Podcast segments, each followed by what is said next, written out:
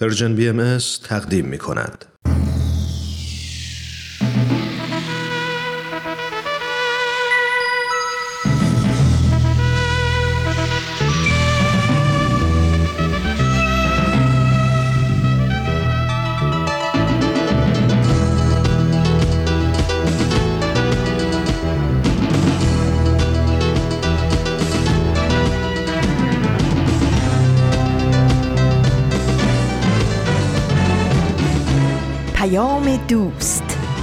برنامه ای برای تفاهم و پیوند دلها.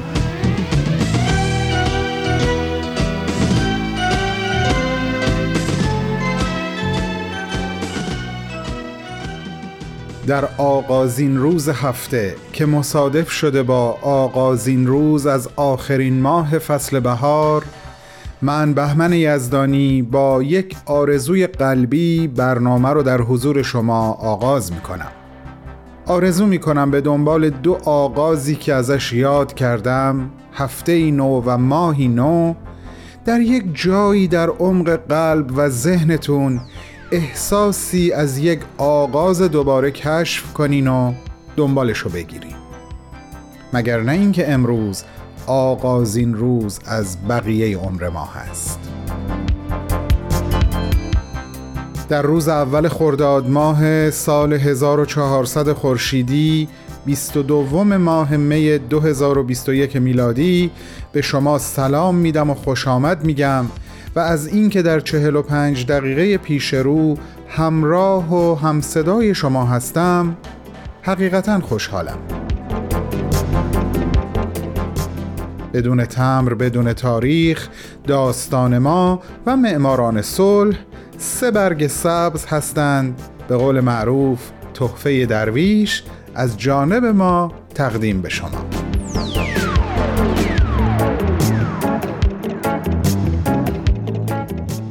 و الان وقت شنیدن قسمت اول از نامه امروزمون هست.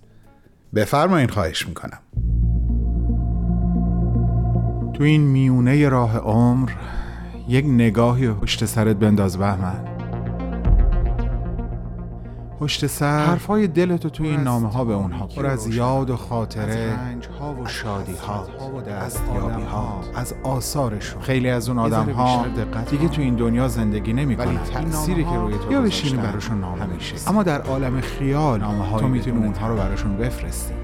نامه هایی بدون تمر. بدون تاریخ.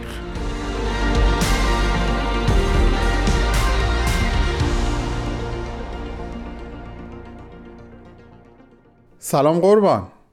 یعنی من همینجور هاج و واج موندم. حالا روزنامه دیواری مدرسه و بعد روزنامه نگاری به شکلی حرفه‌ای‌تر و جدیتر رو می‌تونم بفهمم. اما رفتنت به جنگ رو کجای دلم بذارم آخه؟ هرچند به عنوان راننده آمبولانس صلیب سرخ. یعنی مدام اون صحنه ای رو تصور می کنم که در جنگ جهانی اول در جبهه ایتالیا یک نارنجک در فاصله یک متری تو منفجر شد و سرباز جلوی تو رو به خاک انداخت.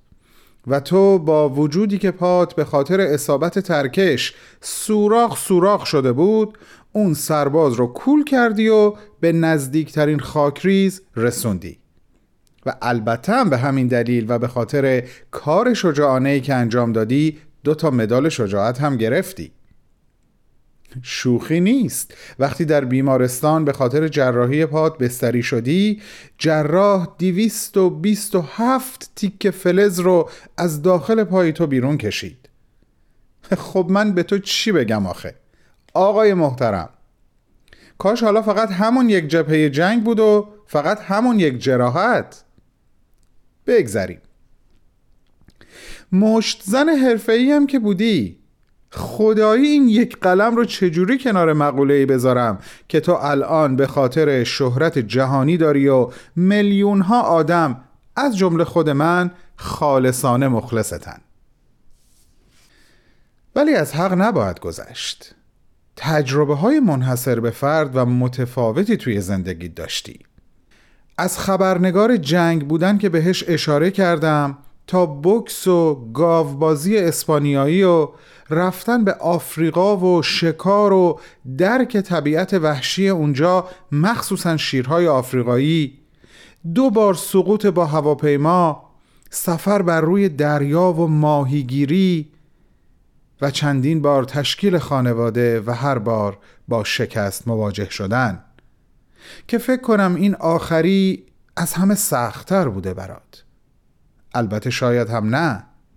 حتما چیز سختتر و دردناکتری هم بود که اواخر عمر اونقدر حال تو رو بد کرد که یک مدتی در آسایشگاه روانی بستری شدی و درست زمانی که انسانهای زیادی عاشق تو و آثار تو شده بودن بعد از 61 سال عمر خودت به زندگیت خاتمه بخشیدی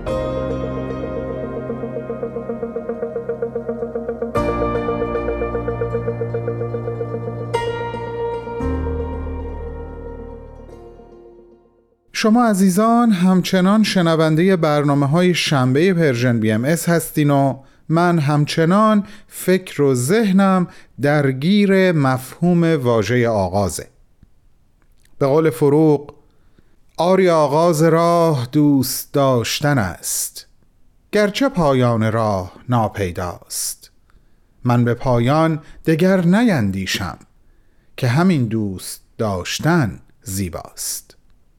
شما رو به این دوست داشتن از جانب خودم و همه همکارانم اطمینان میدم و ازتون دعوت می‌کنم شنونده برنامه داستان ما باشید. دنیا پر از قصه آدم هاست. داستانی از خنده ها و گریه ها. قصه ای از رفتن ها و گذشتن ها. از ماندن ها و همیشه ماندن ها. من کوروش فروغی هستم. و من حالی فیروزیان مهمون این قسمت برنامه جوونی سرشار از روح خدمت و علاقمند به موسیقی. اون می‌خواد از تجارب و یادگیریهاش و همچنین از علاقه زیادش به موسیقی برامون بگه. پس بریم و شنونده پیمان عزیز باشیم.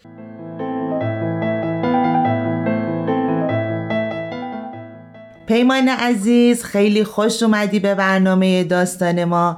اگه ممکنه خودتو برای شنونده های ما معرفی کن.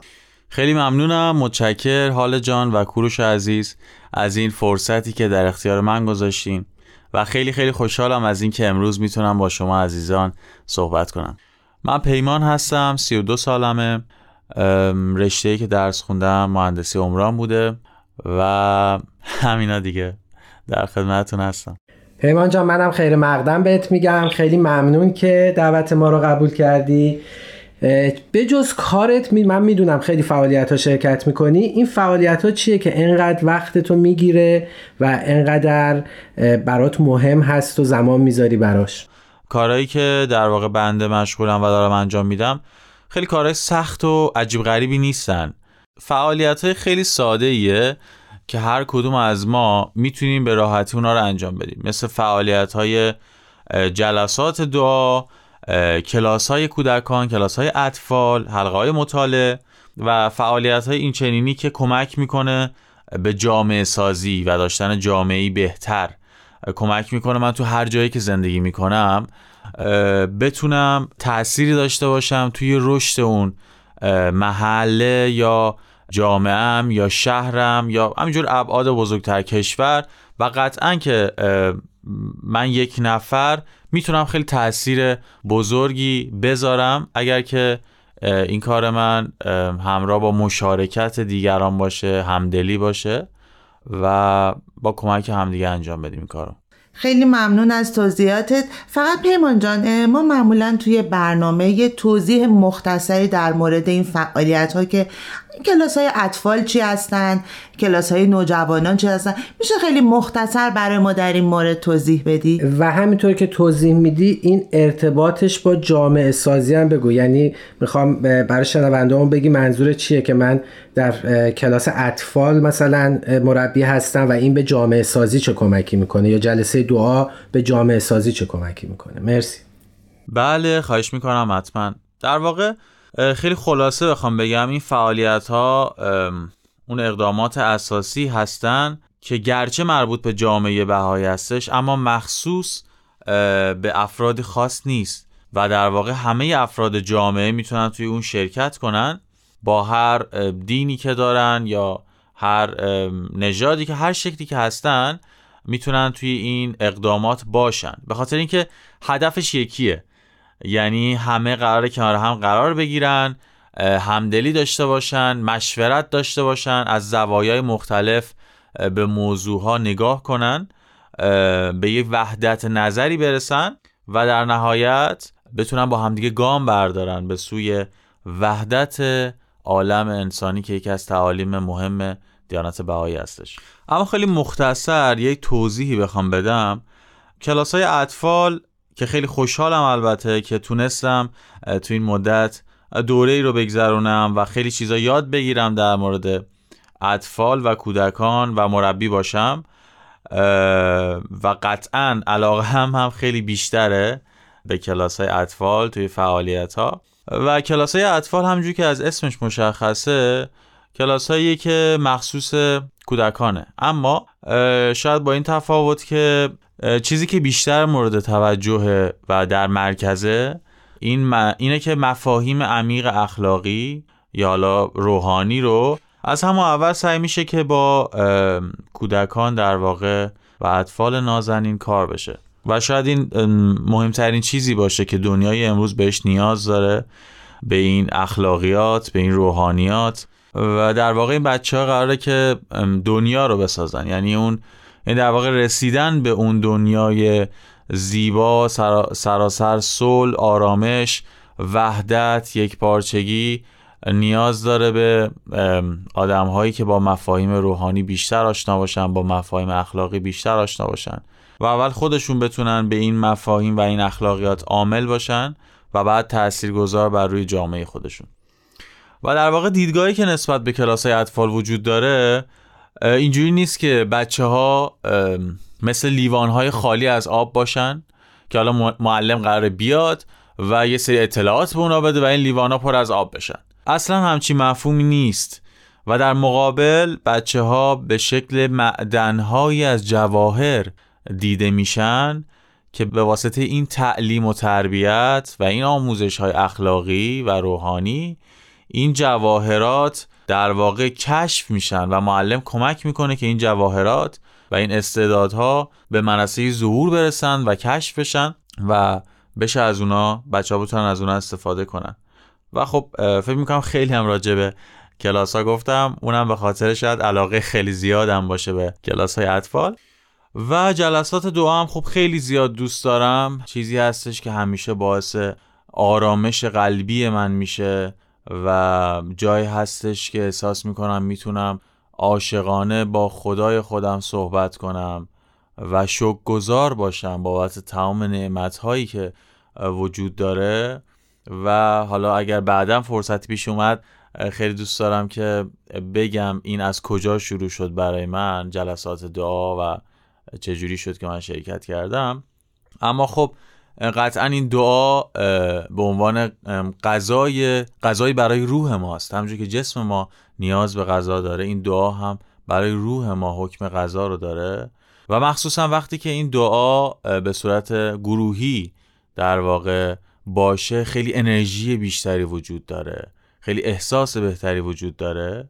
مخصوصا این احساس فوقالعاده وقتی برای من کامل میشه که می‌تونم از اون موسیقی از اون چیزی که همیشه دوست داشتم و علاقه داشتم هم هنگام دعا خوندن استفاده کنم و همجور که حضرت عبدالبهان فرمودن موسیقی تاثیر خیلی زیادی در روح داره.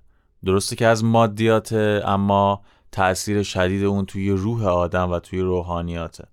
و در کل به عنوان حرف آخر از جلسات دعا اینجوری برداشت می‌کنم که جلسات دعا همه دور هم جمع میشن و دعا می‌خونن و به گفتگو مشورت می‌پردازن در مورد اون چیزهایی که در واقع دعاهایی که می‌خونن و در نهایت قشنگی شاید به نظر من اینجاست که اون دعا اول به ما انرژی میده توی رفتار و اخلاق ما یک تغییر ایجاد می‌کنه و اون وقت زمانی قشنگه که ظهور بیرونی پیدا می‌کنه و همه بعد از اون دعا خوندن حالا به این فکر میفتن که ما چجوری بتونیم بریم خدمت کنیم بتونیم بریم توی محلمون کمک کنیم. از این انرژی که گرفتیم در جهت مثبت استفاده کنیم.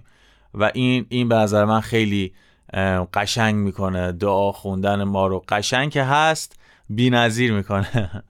و در آخر چیزی که می‌خواستم یادآوری کنم باز اینکه این اقدامات در واقع درسته که مربوط و منصوب به جامعه بهاییه اما همه از هر دین و باور و فکری می‌تونن توی تمام این اقدامات باشن.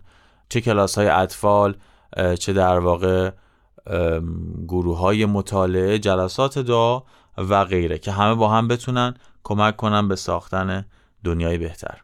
وقتشه که بریم و شنونده مناجات زیبایی با صدا و اجرای پیمان عزیز باشیم.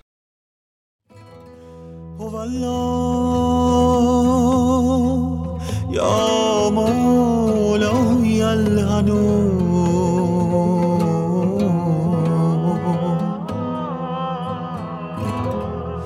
بنده خالص مخلصه درگاهت را بر نشر نفحات قدسیت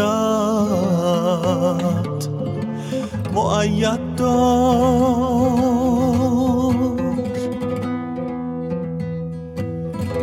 تا به بیانی فسی و انجذابی بدی و دلیلی قاطع. و انتای کامل امر عظیمت را گوش زده هر شریف و وزی نماید.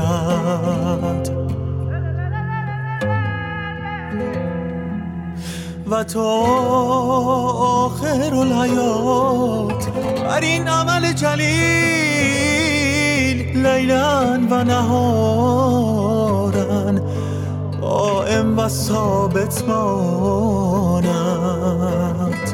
و از بندگانت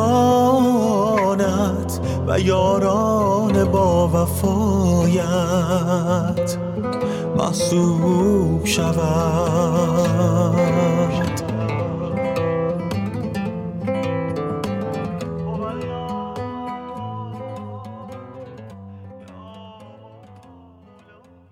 پیمان عزیز می‌دونم که اهل موسیقی و ساز هستی و صدای بسیار خوشی هم داری.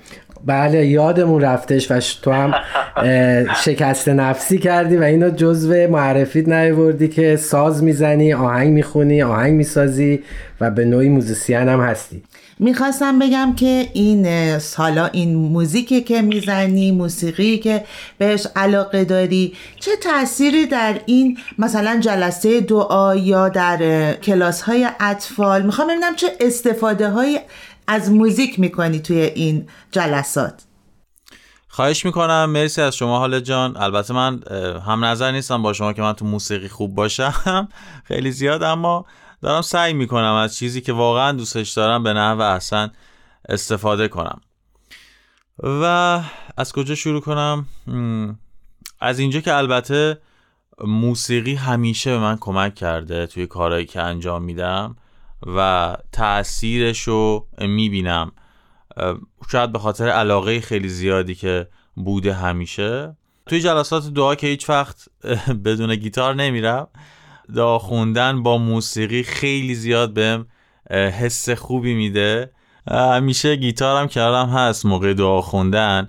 خیلی زیاد بهم کمک می‌کنه که احساس بهتری داشته باشم به قول خودمونی خیلی بیشتر بهم بچسبه و خب توی آثارم هست که این موسیقی باعث ترقی روح میشه.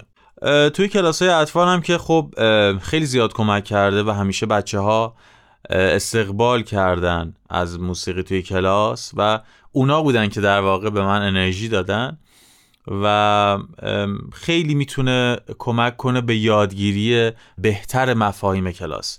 یعنی برای حفظ کردن دعا وقتی که توی کلاس اطفال همراه با موسیقی باشه می‌بینیم که هممون خیلی راحت تر اون دعا رو حفظ میشیم خیلی سریع. و یا وقتی سرودی می‌خوایم بخونیم که حالا به عنوان مثال راجع به قلب پاک راجع به عدالت یا راجع به هر کدوم از این صفت ها و فضیلت ها هست خیلی بهتر می‌تونیم در واقع اون شعر رو حفظ کنیم و ارتباط بگیریم و دلچسبتر می‌کنه در واقع فعالیت ها رو توی کلاس. به این صدا گوش بسپار که قلب را شادمان کند بسیار. پند اول این است. داشتن قلبی پاک قلبی مهربان قلبی درخشان. مرسی عزیزم. پیمان جان این اقداماتی که در شرکت می‌کنی چه با موسیقی چه بی موسیقی چه کمکی در روند زندگیت می‌کنه؟ چه کمکی بهت کرده؟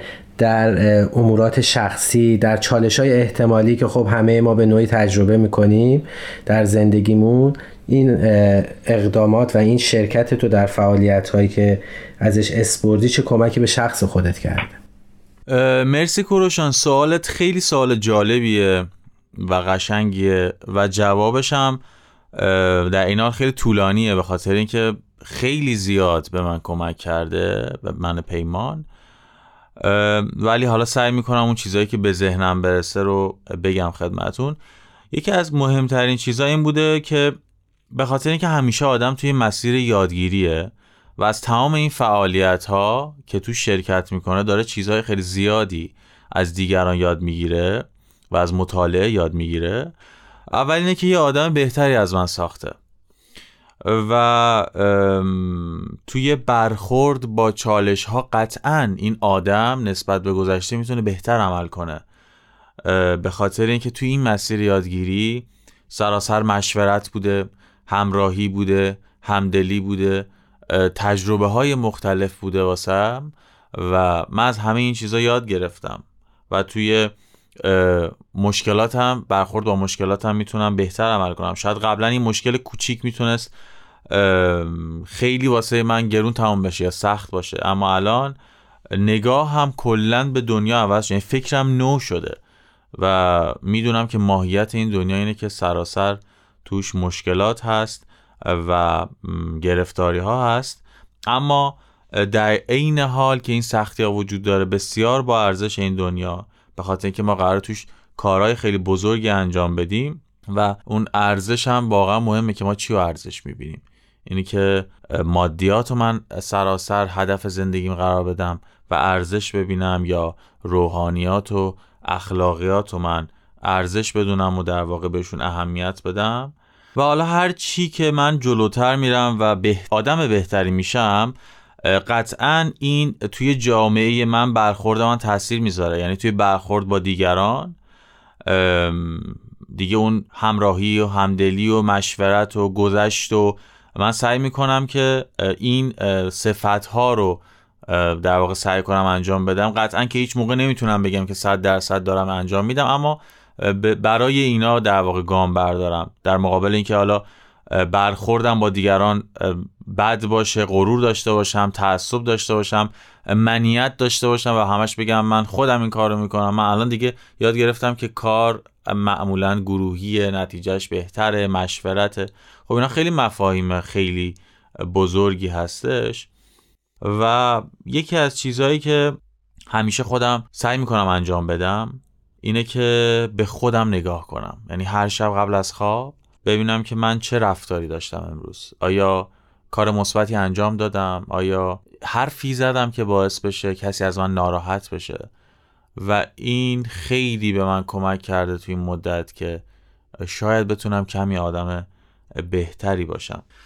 امیدوارم که همیشه بتونم توی این مسیر یادگیری باشم و چیزهای جدیدتر یاد بگیرم. پیمان جان وقت برنامه رو به اتمام و خوشحال میشیم. برنامه رو با صحبت پایانی تو تموم کنیم. خواهش می‌کنم مرسی از شما. برای صحبت پایانی چیزی که به ذهنم می‌رسه دوست داشتم در مورد جلسه دعایی بگم که اولین بار به اون جلسه توسط دوست عزیزم دعوت بشم. و این جلسه در واقع بابی بود برای آشنایی من با دیانت بهایی. شاید قبلش به دعا خوندن اونقدر علاقه نداشتم یا به این جمع علاقه خاصی نداشتم و اونم می‌دونست این موضوع رو. اما با این حال دعوت کرد و خیلی اتفاق خوبی تو اون روز افتاد. یعنی شاید اون روز همه چیزی که تو این سالها تجربه کردم نبود. اما می‌تونم بگم شروع این اتفاق بود و باب آشنایی بود و اون حس خوبی که من گرفتم که اسمش دعا بود اما در این حال بعد از دعا خوندن افراد در کنار هم بدون تعصب بدون غرور و فکر برتری نسبت به هم با فکرهای مختلف و افکار مختلف با دیدگاه های مختلف با به مشورت نشستن بعد از خوندن دعا. و اون صحبت ها و اون حسال و اون دعاها اونقدر به دل من نشست که واقعا نمی‌تونم شاید توی قالب کلمات توصیفش کنم. این احساسیه که شاید باید تجربه بشه. و همونجور که دوستم منو دعوت کرد. دوست داشتم منم دعوت کنم از همه شنونده های عزیز و ازشون بخوام که اگر تا حالا تو این فضاها شرکت نکردن حالا چه جلسات دعا چه کتاب های مطالعه کتاب های روحی حداقل یک بار در واقع شرکت کنن و تجربه کنن این فضای سراسر مشورت همدلی و یادگیری رو. مرسی مرسی از وقتی که گذاشتی. ممنونم از شما. شاد باشید.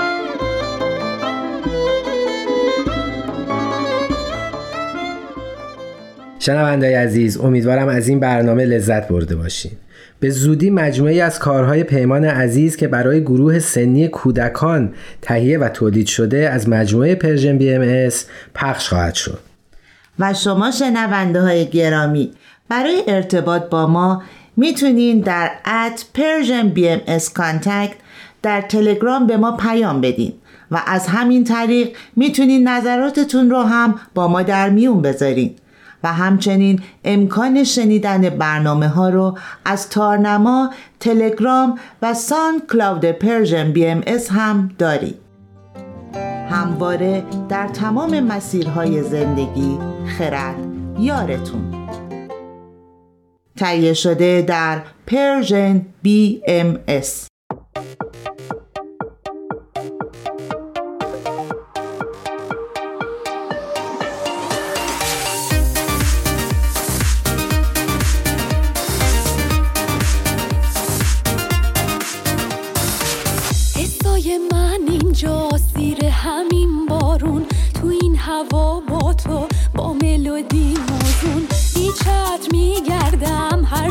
می‌تونم. تو باش تو دنیام سرما رو میرونم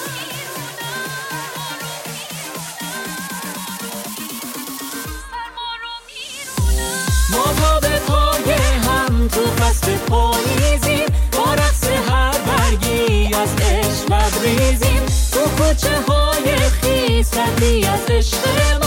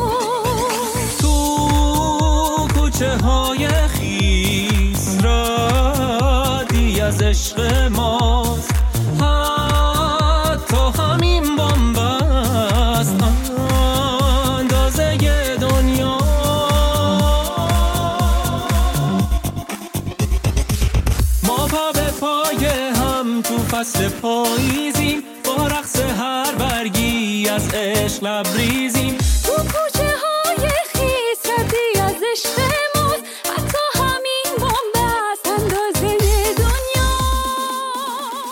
دوستان عزیز امیدوارم تا اینجای برنامه از همراهی با ما احساس خوبی داشته باشیم ما همیشه مشتاق و منتظر دریافت پیامی از جانب شما هستیم. صفحات Persian BMS در فیسبوک، SoundCloud، پادکست، تلگرام و اینستاگرام پل ارتباطی بین ما و شماست. نصف راه از ما اون نصفه دیگهش با شما. بریم سراغ برنامه معماران صلح.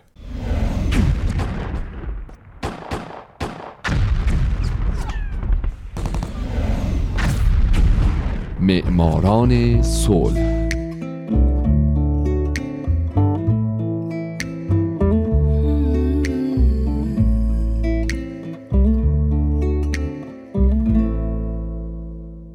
اینجا رادیو پیام دوسته. شما دارید به معماران صلح گوش می‌دید. این برنامه رو اصلا و ابدا از دست ندید.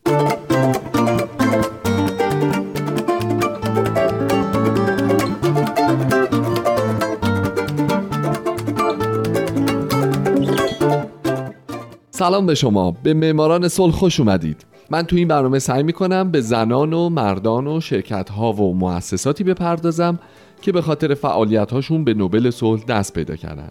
کسانی که یا تمام زندگیشون رو وقف صلح کردن یا در برهی از زمان کاری کردن که دنیا برای ما جای امتری بشه. من هومن عبدی هستم. از شما می‌خوام که به معماران صلح شماره 14 گوش بدید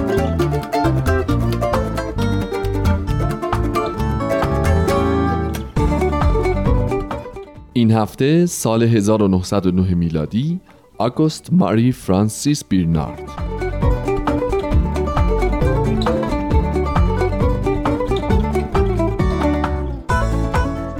همونطور که هفته پیش شنیدین من گفتم که در سال 1909 دو نفر برنده نوبل صلح شدن.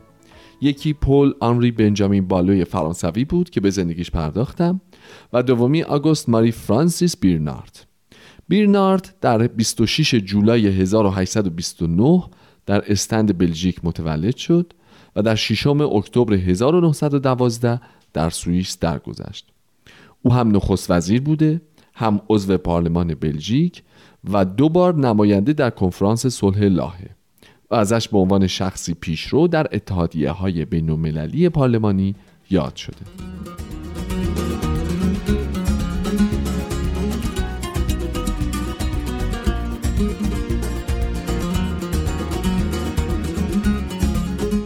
آگوست در خانواده کاتولیک از طبقه متوسط متولد شد.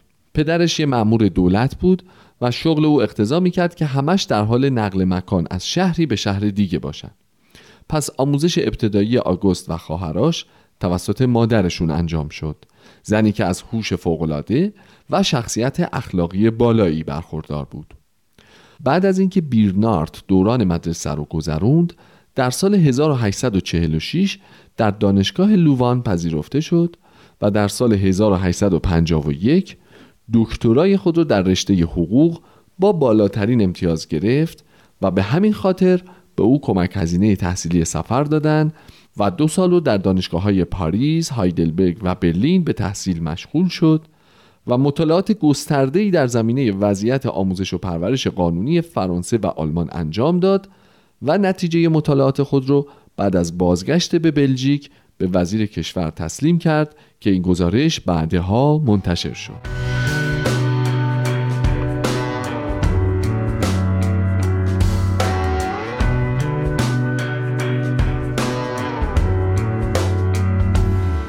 در سال 1853 آگوست شد منشی هوبرت دلز وکیل برجسته و نماینده سابق اتاق نمایندگان بعد به طور مستقل فعالیت خودش رو در زمینه حقوق مالی راه اندازی کرد و برای 20 سال با مقالاتی که در روزنامه ها و مجلات حقوقی می نوشت از شهرت بسیار زیادی برخوردار شد و مردم اون رو به عنوان یک دانشمند برجسته به حساب می آوردن چیزی که به شدت باعث آسودگی خاطرش می شد.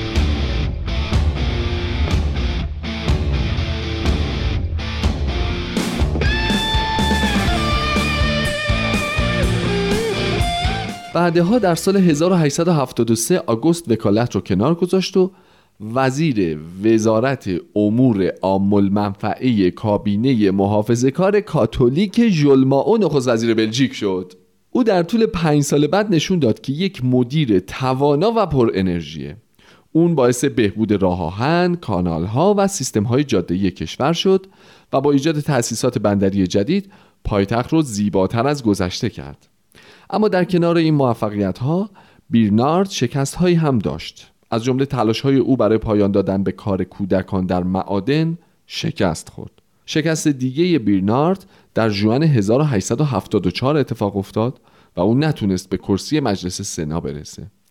اما خب از اونجایی که بعد از هر شکستی یه پیروزیه سه ماه بعد در انتخابات غرب فلاندر در شهر تیلیت پیروز شد و تا زمان مرگ کرسی خودش رو در مجلس سنا حفظ کرد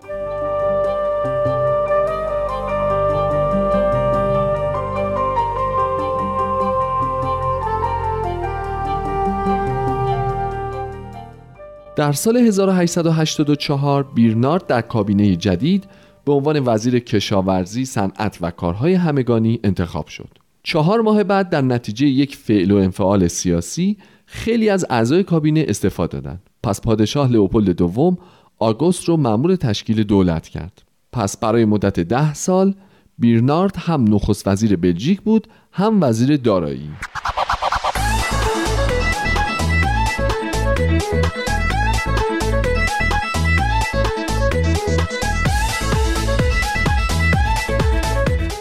تحت نظارت آگوست بودجه دولت بودجه متعادل بود از زبان فلاندرز محافظت شد دولت مستقل کنگو تشکیل شد و این کشور استقلال پیدا کرد.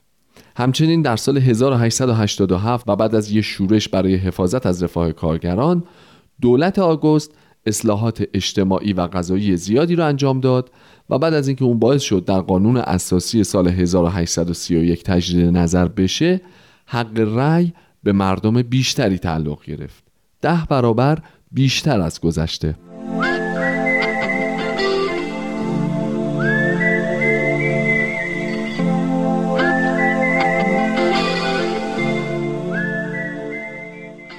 آگوست ماری فرانسیس بیرنارد یکی از دو برنده نوبل صلح در سال 1909 بعد از اینکه از نخست وزیری بلژیک کنار رفت به حرفه وکالت بازگشت.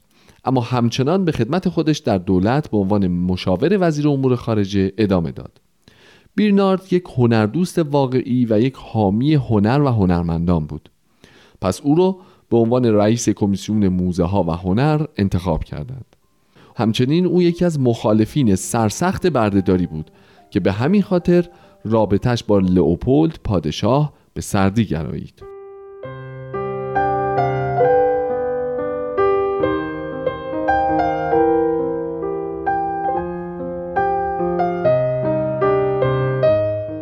همچنین بعد از اینکه بیرنارت از نخست وزیری استفاده داد عضو فعال اتحادیه درون پارلمانی شد و ریاست بعضی از کنفرانس های اون رو به عهده گرفت و بعد از سال 1899 به عنوان رئیس شورای اتحادیه درون پارلمانی و از سال 1908 در کمیته اجرایی بین اتحادیه خدمت کرد. علاوه بر همه اینها در سال 1899 تو کنفرانس صلح لاهه رئیس کمیسیون محدودیت تسلیحاتی شد و از سال 1907 هم در همین کنفرانس ریاست کمیسیون تدوین قوانین جنگ زمینی رو به عهده گرفت.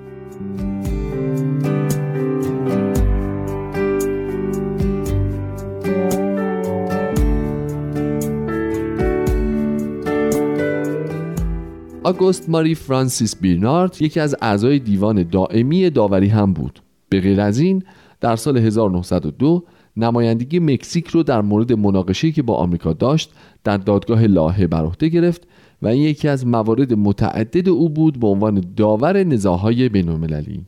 آگوست هیچ وقت بازنشسته نشد. او همیشه در کنفرانس های مختلف صلح شرکت می کرد و آخرین این کنفرانس ها کنفرانسی بود که در ژنو برگزار شده بود با موضوع ممنوعیت جنگ هوایی.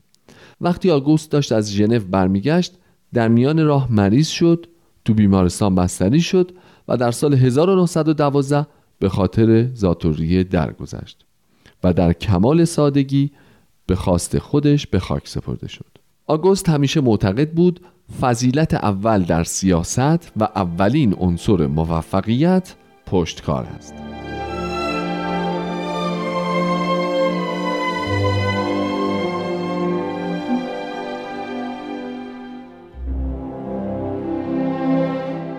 شنوندگان عزیز شما چهاردهمین قسمت از برنامه معماران صلح رو شنیدید.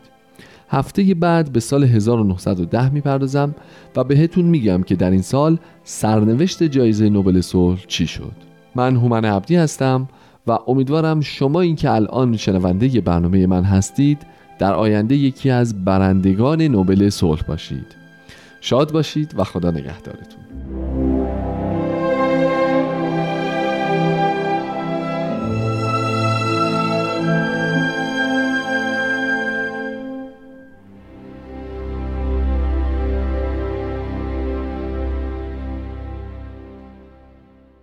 از هومن جان عبدی متشکرم به خاطر اجرای خوب این برنامه و آشنا کردن ما با یکی دیگه از برندگان جایزه صلح نوبل. www.persianbms.org وبسایت ما هست که باید اون رو همیشه به خاطر داشته باشین و app Persian BMS رو هم لطفاً فراموش نکنین.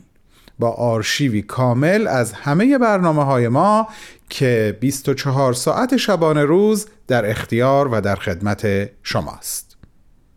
و حالا با اشتیاق قسمت دوم از نامه بدون تمر و بدون تاریخ امروز رو تقدیمتون می‌کنم.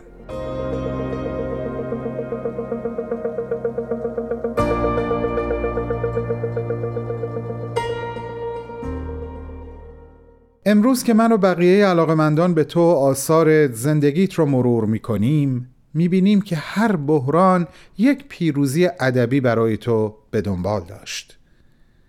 تجربه جنگ و مجروح شدن وداع با اسلحه زندگی و شکار در آفریقا تپه های سبز آفریقا و دریا نوردی و ماهیگیری پیرمرد و دریا رو برای ادبیات جهان و جایزه نوبل ادبی رو این آخری برای خودت به ارمغان آورد.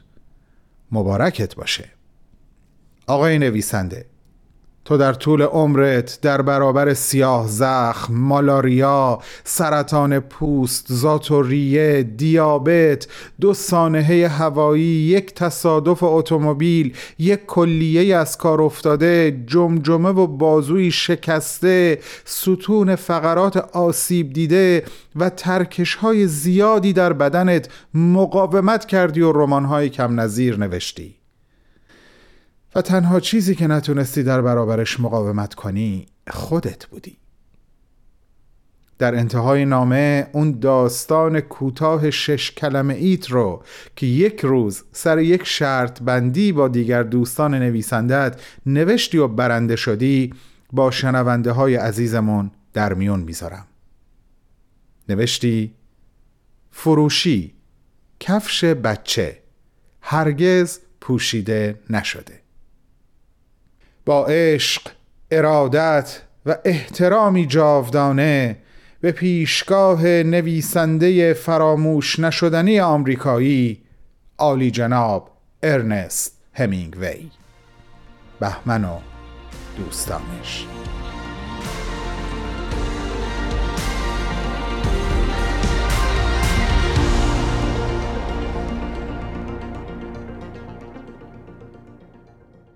همراهان همیشگی Persian BMS.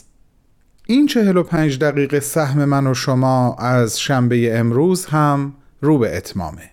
اما هر اتمامی مبشر آغازی دوباره است. قلب خودم و شما رو سرشار از حس آغاز آرزو می کنم و از حضور شما مرخص میشم تا شنبه هفته آینده خدا حافظ